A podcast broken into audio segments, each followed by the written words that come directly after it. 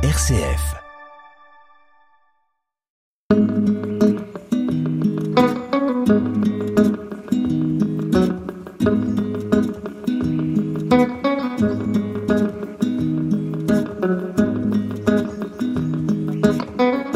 Aujourd'hui, je vous emmène à New York et plus particulièrement sur la 5e avenue. Je viens de terminer ce reportage pour un magazine suisse et en fait, j'avais envie d'aller euh, sur place parce que euh, au moment où nous, on commence à, envisager de changer de civilisation, de société, de basculer dans la sobriété, écoutez, j'ai voulu aller visiter un, endroit où euh, la sobriété, c'est vraiment pas un souci et c'est vraiment pas une préoccupation. c'est toujours un endroit où il faut vivre vite, intensément, où chacun veut tenter sa chance, veut essayer de réussir. Et euh, tous ces destins qui se croisent euh, sur la 5e avenue et au centre de New York, entre Manhattan et Harlem, bah, tout ça, ça consomme énormément d'énergie, c'est très énergivore. Et euh, j'avais l'impression d'aller visiter un monde qui ne sera plus le nôtre, je pense, et voir des gens qui n'ont absolument pas les mêmes préoccupations que les nôtres. Donc, euh, bah, cette visite de la 5e avenue, bah, je vais la commencer au tout début, à Washington Square, au numéro 1 de la 5e avenue. Et je vais prendre une anecdote qui m'avait marqué quand j'ai fait ce reportage, une anecdote qui remonte à avril 1961, euh, et ce jour-là, le responsable des parcs, jardins et aires de jeux de New York, qui s'appelle Newbolt Morris à l'époque, eh ben, euh, on lui présente une demande de, de chanter, de se produire en public. Une demande lui est faite par un certain Easy Young. Et Newbolt Morris est de mauvaise humeur et il refuse de signer la, l'autorisation de se produire.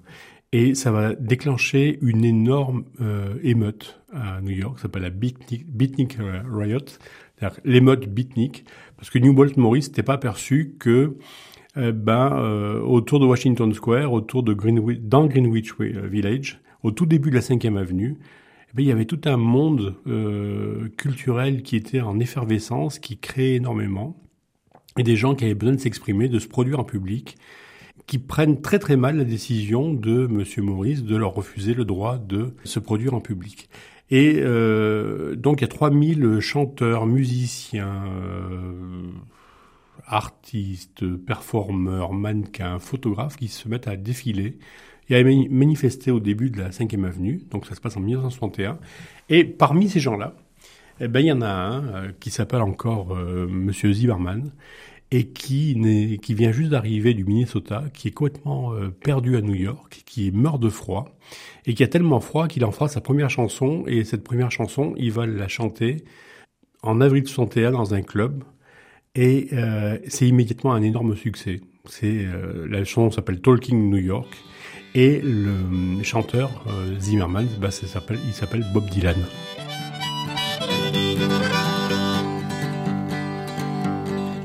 Rambling out of the Wild West, leaving the towns I love the best. Thought I'd seen some ups and downs till I come into New York town. People going down to the ground, buildings going up to the sky.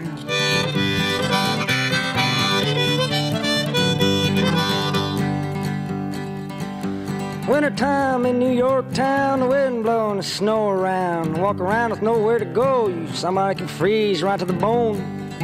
I froze right to the bone. New York Times said it was the coldest winter in 17 years. I didn't feel so cold then. Immédiatement, il va devenir un peu le porte-parole de toute euh, de toute cette jeunesse euh, qui euh, qui conteste un peu, qui se qui est en révolte, qui est en opposition. Alors ils sont très sages quand même. Hein. C'est pas bon, c'est pas des punks, c'est pas des sont très bien habillés, sont très propres sur eux, euh, mais il n'empêche qu'ils sont assez, euh, assez remontés contre le système euh, américain.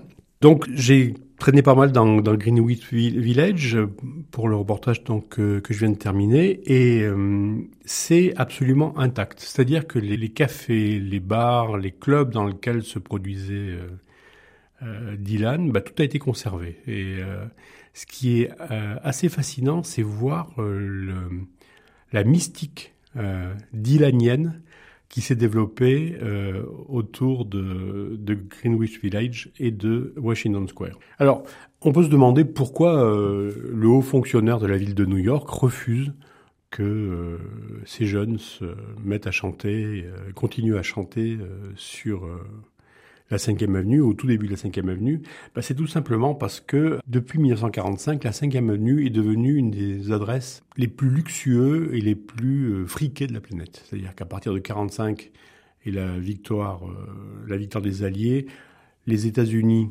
connaissent un développement absolument phénoménal.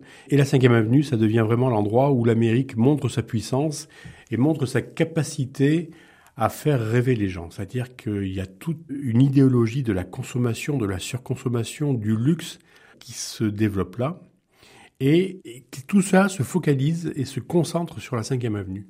Donc plus on remonte vers la 5 avenue, quand on quitte Greenwich Village et le Washington Square, qui sont un peu bohèmes, ben on va commencer à s'approcher un peu de Midtown, et là, tout, tout, se, tout change. Et là, euh, véritablement, l'Amérique euh, veut montrer à quel point elle est puissante et qu'elle est puissante, forte et belle. Et on n'a pas du tout envie d'entendre sur la 5e avenue des gens qui viennent dire que bah il y a des tensions raciales, qu'il y a des gens qui meurent de faim, que c'est pas aussi bien que la surconsommation, c'est peut-être pas aussi formidable que ce que l'on veut euh, le prétendre. Et donc, on aimerait bien qu'ils aillent se faire entendre ailleurs. Donc, euh, bah, qu'ils aillent en Californie s'ils veulent, ou même à Harlem, parce que la 5e avenue se termine au fin fond de Harlem. Harlem, ça irait très bien, la Californie, c'est très bien, mais dans la partie euh, chic de la 5e avenue, non, on ne veut absolument pas d'eux. Peregrinus, dans les yeux du photographe. Donc euh, l'interdiction de chanter sur la 5e avenue, elle va tenir 10 ans, en jusqu'en 71.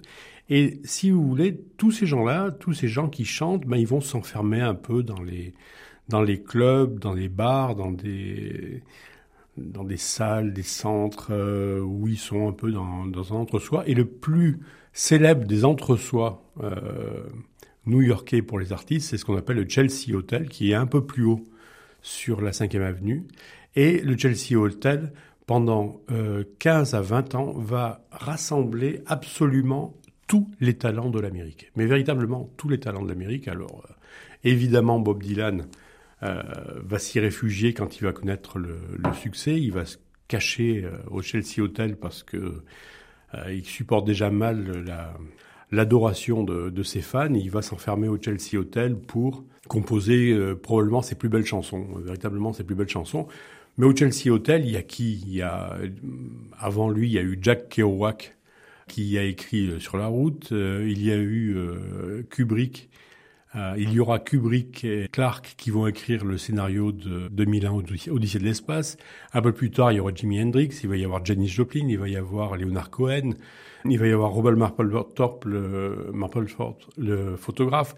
Tous ces gens-là vont se concentrer au Chelsea Hotel, qui est à l'époque une espèce de taudis innommable, c'est-à-dire que les chambres sont à poussière, euh, quand on ouvre l'eau, euh, elle est marron chocolat, les gens payent pas les notes, euh, c'est un joyeux bordel, mais extrêmement créatif et véritablement de ce Chelsea Hotel vont jaillir des chefs-d'œuvre, véritablement toute une série de chefs-d'œuvre. Et le Chelsea Hotel, ça va devenir un lieu mythique de New York qui va fermer parce que vraiment, véritablement, c'est pas du tout rentable, qui va fermer pendant 11 ans et qui vient d'être euh, réouvert, mais qui a été euh, conservé tel qu'il était à peu près à l'époque, un peu moins sale, un peu et beaucoup plus cher, euh, infiniment plus cher. Mais si on y passe et si on veut, si on accepte de se saigner un peu pour se payer un café dans le bar du, au bar du Chelsea Hotel, eh ben on retrouve un peu cette ambiance des années 70, un peu, un peu folle et un peu ultra créative.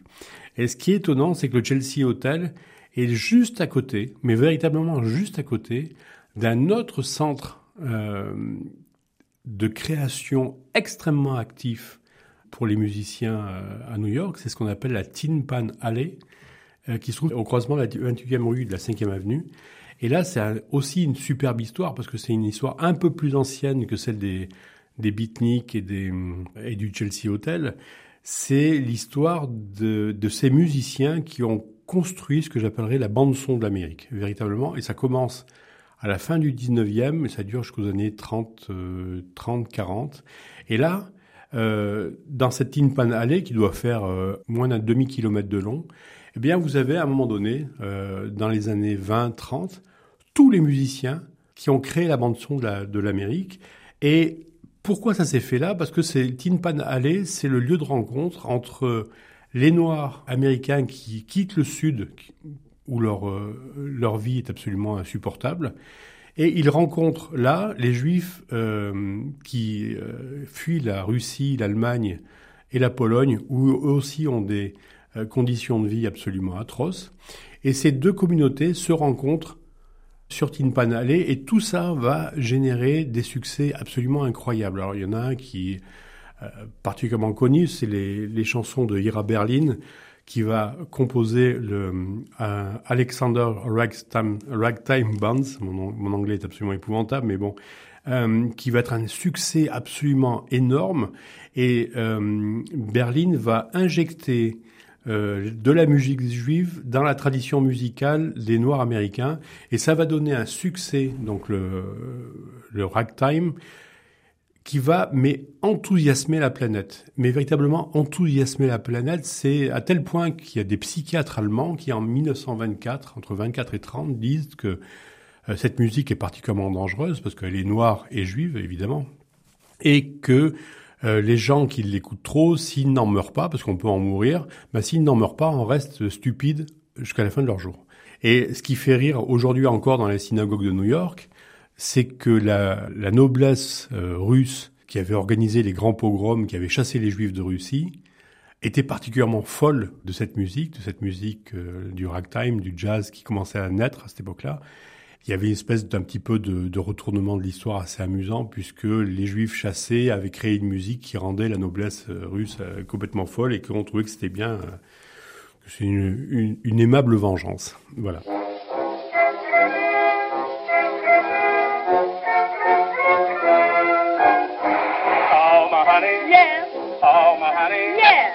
Hurry and let's be and uh, ain't you going? Where you going? Ain't you going? Where you going? To the leader man. Ragged music band. Oh my honey. What? Oh my honey. What? Let me take you to Alexander's grandstand. Grandstand. Ain't you coming along? Et donc, euh, véritablement, la, les grands standards de la musique euh, américaine se créent à cette époque-là et à cet endroit-là. C'est pas encore Broadway. Broadway, ça viendra un peu plus tard. Mais sur la Tin Pan Alley, tout se crée à ce moment-là. Et en particulier, il se crée ce qui va être véritablement l'hymne de la réussite américaine, c'est Rhapsody in Blue, puisqu'en 1924, il y a un musicien qui joue sur Tin Pan Alley, qui est absolument euh, pas connu, qui est un juif émigré aussi, et c'est George Gershwin. Euh, qui est véritablement un surdoué du piano. Et son boulot, ça consiste à jouer dans la rue, dans la rue de Tin Pan Alley, devant la maison de l'éditeur de musique qui l'emploie. Et il doit jouer très fort pour euh, attirer, euh, pour faire entendre les mélodies que des copistes et des compositeurs produisent euh, à, à, la chaîne. Et donc lui, son job, on lui donne les partitions, il doit les jouer très très fort pour intéresser les patrons de bars, d'hôtels, de bordel. Il n'y a pas beaucoup de disques à l'époque, on vend des partitions. Donc il faut faire entendre les partitions. Mais il est quand même particulièrement doué. Et un jour, euh, en 1925, euh, un grand euh, organisateur de, de, spectacle lui dit, ben voilà, je te dis dans cinq semaines, et ben tu vas, je te commande une, une un morceau que tu dois produire dans cinq, pour dans cinq semaines. T'as pas le choix, c'est comme ça. Euh, il faut que tu t'y mettes tout de suite parce que je veux ce morceau. Il sera produit, il sera présenté. La première aura lieu dans cinq semaines. Et Gershwin est absolument affolé et euh, il se met au travail. Et cinq semaines plus tard, il produit Rhapsody in Blue en justement mixant la musique noire et la musique juive.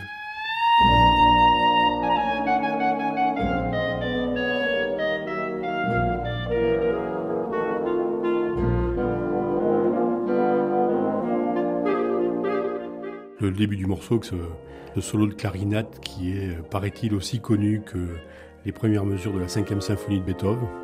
Et euh, c'est un succès absolument énorme, mais énorme.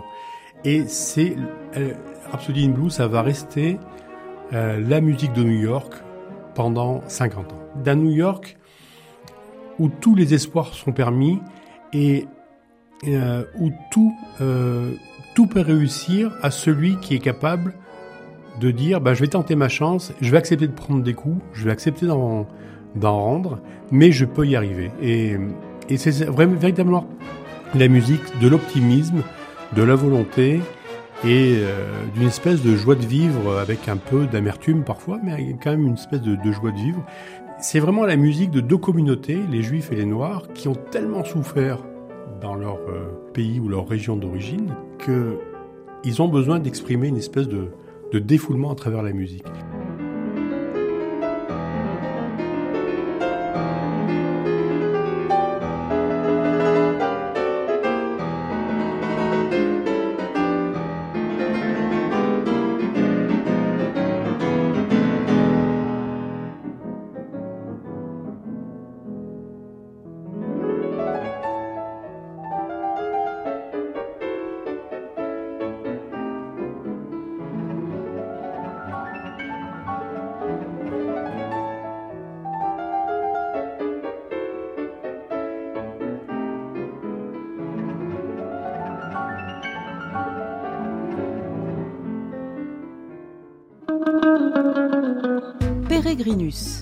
Jean-Marie Ozat nous raconte.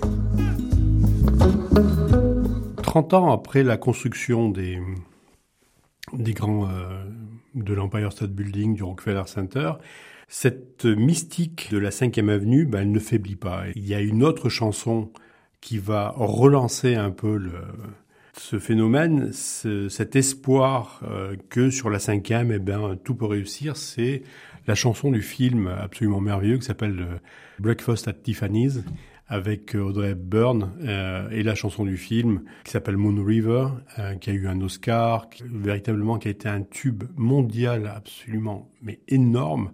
Et cette chanson, elle raconte quoi? Elle dit simplement ben, que c'est quelqu'un qui à un moment donné se dit qu'elle va traverser cette énorme rivière extrêmement puissante, très large, et puis que ben, sur l'autre rive, ben, une autre ville attend. Mais là, la rivière, c'est une allégorie pour euh, New York. Et effectivement, euh, le film Breakfast at Tiffany's euh, raconte ben, justement cette, cette histoire d'une jeune femme qui se libère du, de tous les traumatismes du passé et qui, en utilisant des moyens qui ne sont pas toujours extrêmement moraux, ben, espère qu'elle va, elle va enfin accéder à la vie qu'elle espère et qu'elle estime méritée.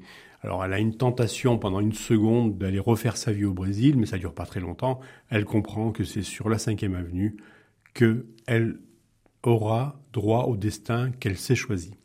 Et ce qui est étonnant dans cette euh, dans l'ambiance de la 5e avenue, c'est que personne ne refuse l'espoir à personne. Tout le monde y a droit.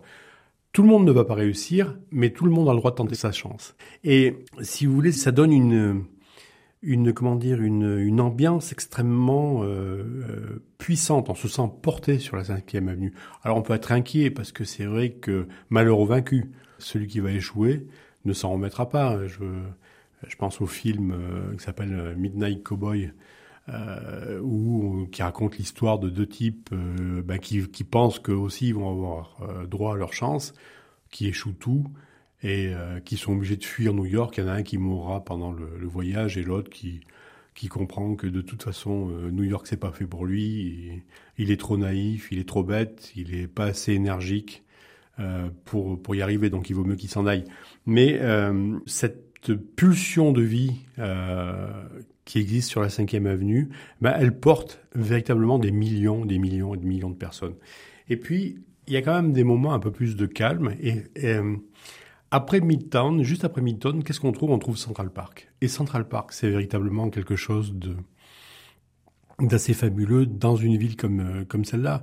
J'y étais il y a encore deux ou trois jours. On a véritablement d'être dans un endroit hors le monde.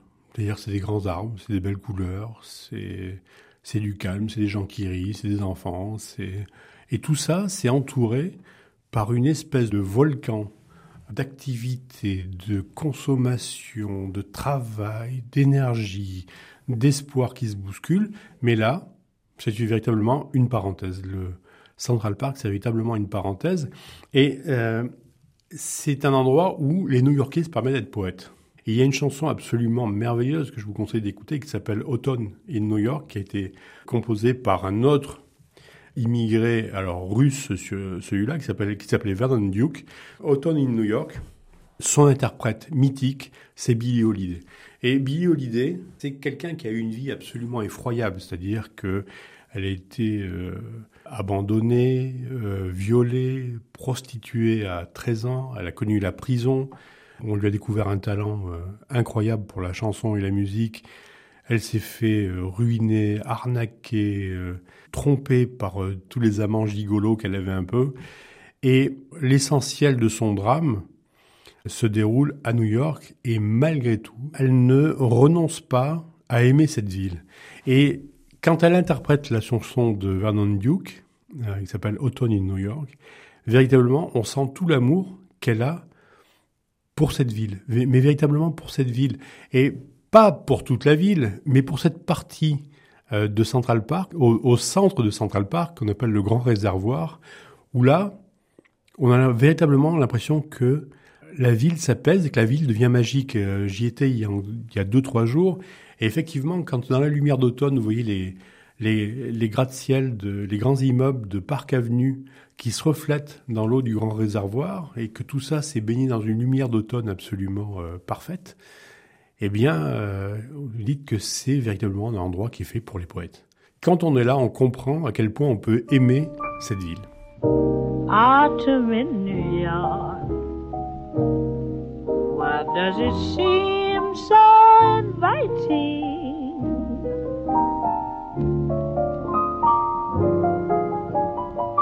Autumn in New York, it spells the thrill of first nighting.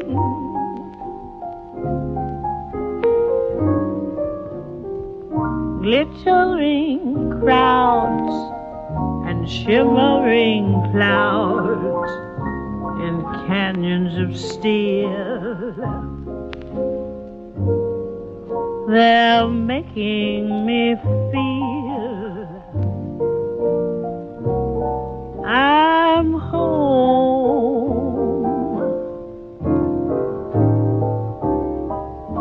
It's autumn in New York that brings the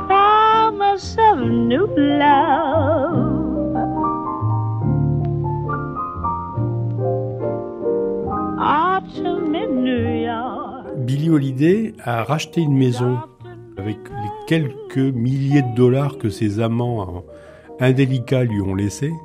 Elle est arrivée à s'acheter une petite maison euh, à peu près à ce niveau-là de, de, Central Park, une toute petite maison, et cette petite maison a été vendue la semaine dernière pour 14 millions de dollars. Parce que vraiment, véritablement, aujourd'hui, c'est devenu très, très, très, très, comment dire, euh, chic de vivre dans cette partie de, de New York, et c'est absolument de prix. Peregrinus, dans les yeux du photographe. Alors, qu'est-ce qui fait le succès de cette partie de New York? C'est qu'on est là au cœur de ce qu'on appelle le kilomètre des musées. C'est-à-dire qu'il y a énormément de grandes fortunes new-yorkaises qui, à partir des années, euh, des années 20, commencent à euh, créer de grandes, grandes, grandes institutions euh, culturelles. Donc il y a eu le, il y a le Met, il y a le musée juif, il y a le musée Guggenheim. Enfin, et sur un kilomètre, on a la plus grande concentration muséale de la planète. Véritablement un truc assez fascinant et qui supporte tout ça et qui porte intellectuellement tout ça. Il y a la bibliothèque euh, municipale de New York, la New York Public Library. Et véritablement, là, ça attire, et ça a attiré déjà dans les euh, années 20, quand ça a commencé, euh, ça a attiré énormément d'intellectuels, énormément d'artistes, de musiciens blancs qui remontaient de Manhattan et qui venaient dans cette partie de Central Park, autour de Central Park, pour venir se cultiver, découvrir des arts, euh, des œuvres, des artistes, euh, découvrir quelque chose qui était pas forcément euh, purement américain et qui s'ouvrait aux cultures du monde. Et en remontant de Manhattan vers, enfin du bas Manhattan vers la partie nord de Manhattan, bah, ils sont arrivés au contact des populations noires qui vivaient à Harlem. Et dans ces années-là, dans les années 20-30, Harlem vivait une véritable renaissance, c'est-à-dire qu'il y avait une concentration d'artistes, de sculpteurs, de peintres, de, d'écrivains et de musiciens noirs qui étaient dans, dans Harlem, absolument incroyable, à tel point qu'on a véritablement parlé de renaissance euh, de Harlem dans ces années-là. Et le contact entre les bourgeois ou les petits, enfin les grands milliardaires blancs, les petits bourgeois blancs de Manhattan et les, les moyens bourgeois euh, euh, de Harlem, bah, ça a produit aussi toute une série de, de, merveilles. Ça a permis à des grands, grands, grands musiciens de se développer. Donc il y a eu Duke Ellington, Fats Waller, tous ces gens-là. C'est leur grande époque. C'est véritablement leur grande, grande, grande époque. Et c'est une époque qui se termine assez tragiquement avec le crack des années euh, de 1929. Et à partir de ce moment-là, bah, euh, les Noirs subissent la crise de façon encore plus épouvantable que les, que les Blancs. Et Harlem s'appauvrit. Et Harlem, en s'appauvrissant, bah, il passe sous la coupe de, des dealers, des, des voyous, des proxénètes et des, des truands. Et euh, en 1935, il y, en a un qui est y a un homme qui est particulièrement sensible à la déchéance de Harlem. C'est une fois de plus euh, George Gershwin. Et en 1935, George Gershwin écrit et produit euh, Porgy and Bess, l'opéra qui s'appelle Porgy and Bess. Et dans son opéra, qui raconte une histoire absolument tragique d'un amour impossible entre Porgy et Bess, euh, qui chante, qui va chanter la gloire de New York et la possibilité de refaire sa vie à New York, eh ben, c'est le personnage le plus sordide et le plus répugnant euh, de l'opéra, euh, qui s'appelle Sporking Life, et c'est lui euh, qui vient dire, ben, il faut aller à New York parce qu'à New York c'est formidable, sur la cinquième c'est génial, sur Harlem c'est fabuleux, il faut absolument aller là-bas, c'est là-bas qu'on aura notre nouvelle vie, et c'est le personnage le plus le plus sordide de l'opéra, euh, Bess, qui chante la gloire de New York. Et ça, Gershwin en donnant cette chanson à ce personnage-là, il a voulu exprimer toute la tristesse qu'il avait de voir euh, ce New York de la musique, ce, New York de la, rencontre des peuples et des cultures être capté par les truands, euh, les dealers et les violents. Et c'est à partir de l'année de la sortie de Porgy and Best que Harlem va commencer à s'effondrer et euh, va prendre cette réputation absolument épouvantable qu'il traîne encore un peu aujourd'hui de coupe-gorge. Et Harlem, c'est là que se termine la 5e avenue. Et ce qui est étonnant, c'est que je, donc je suis allé jusqu'au bout de la 5e avenue, euh, donc dans Harlem. Et là, on peut dire que la, période la plus noire, comment dire, de Harlem, c'est terminé. C'est devenu très bobo c'est devenu très très chic, très provincial, très calme.